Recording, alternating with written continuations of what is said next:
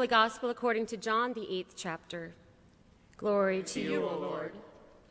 Jesus said to the Jews who had believed in him, If you continue in my word, you are truly my disciples, and you will know the truth, and the truth will make you free.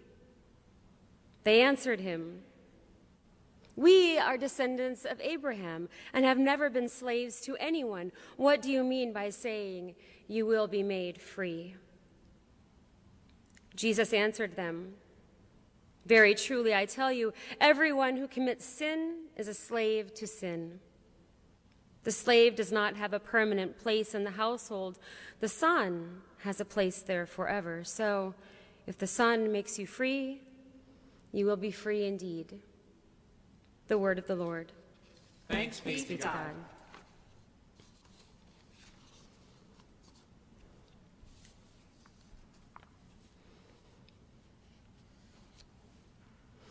There are two specific reasons why I tell my family I love you every single day, sometimes multiple times during the day. Specifically, when they leave for school or work, or when they drive away on their own, or when they text goodnight. The first reason is obvious. It is true. I do indeed love them. The second reason is somewhat more elusive, and that reason is I don't want them to forget. On the surface, this might seem ridiculous. After all, how can a person forget love from one day to the next? Yet, when I was a child, love looked differently. Being raised in a home with unmanaged mental illness, specifically manic depression, one day love felt warm and safe. But the next day, love could be conditional and even violent.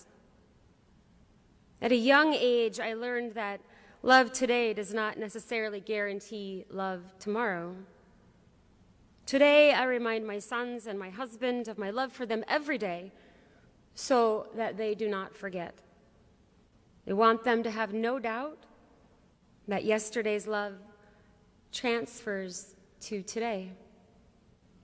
There is a similar pattern in the Bible when, in the Psalms specifically, and in so many other passages, God reminds God's people of God's love and deliverance throughout history so that they do not forget it.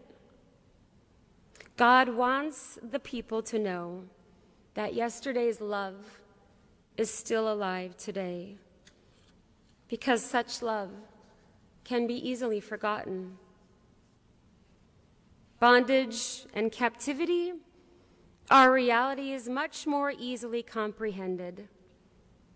It is far easier to imagine a life enslaved to the church, for example, as in Martin Luther's time when the church did a masterful job of terrifying its members into submission, the effects of which we are still largely undoing today.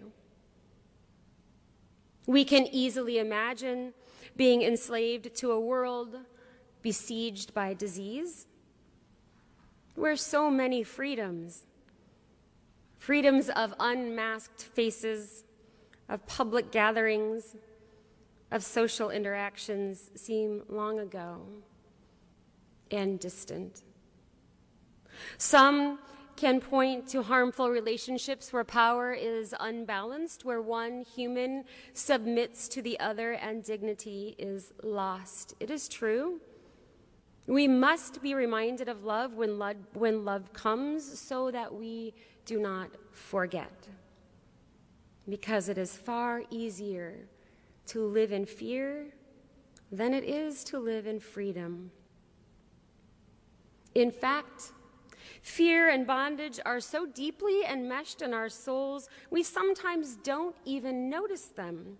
The proclamation by the Jewish people in our gospel from John sounds ridiculous. The Jewish people declaring that they have never been enslaved to anyone. How could they forget?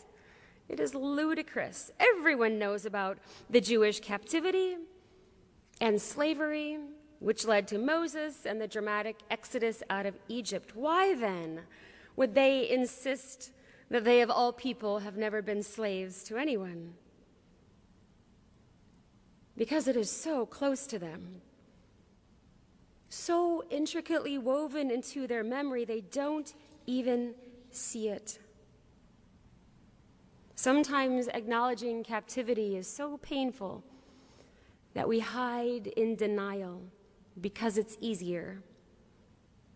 It's far easier to point to other people's captivity and bondage, but to acknowledge one's own, well, that's another thing entirely. I would much rather point out and discuss your captivity to sin than my own. In the meantime, I will deny and protest, as the Jews did in our gospel from John. We often fail to see that which afflicts us most deeply, which is why the church and the world needed and continues to need Martin Luther to call out bondage right under the church's nose and to remind it of love that it had long since forgotten. Why had love in the medieval church been replaced with fear, with purgatory, with indulgences? Because the church had forgotten that it was a mouthpiece of grace and had grown so accustomed to its enslavement to greed and power that it didn't even see it. The Jewish people in today's gospel aren't joking, and they're not mocking Jesus.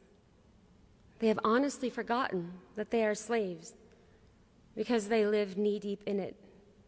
Yes, Moses led them away from Pharaoh, and yes, Scripture reminds them over and over again of God's faithfulness and deliverance, but still the human desire is to protest that which accuses most. What? Us slaves? Never. Sinful? Never. Broken? Never. Denial. Denying sin does not make it go away. Instead, it makes it master of the heart, because the heart must hold constant vigil to keep it at bay. Enter love. Enter God's love. Enter unconditional love. Over and over again in Scripture, the psalmists or the evangelists or the prophets identify God as the God of Abraham, Isaac, and Jacob. This calls to mind a love and a deliverance across the generations from long ago, an ancient covenant that still holds fast. God knows that God's people need to constantly be reminded of love and deliverance in the past so that they can be assured of God's love and deliverance today and tomorrow. Even though we protest and deny our brokenness and our captivity to sin, we don't need to be convinced that we are broken people.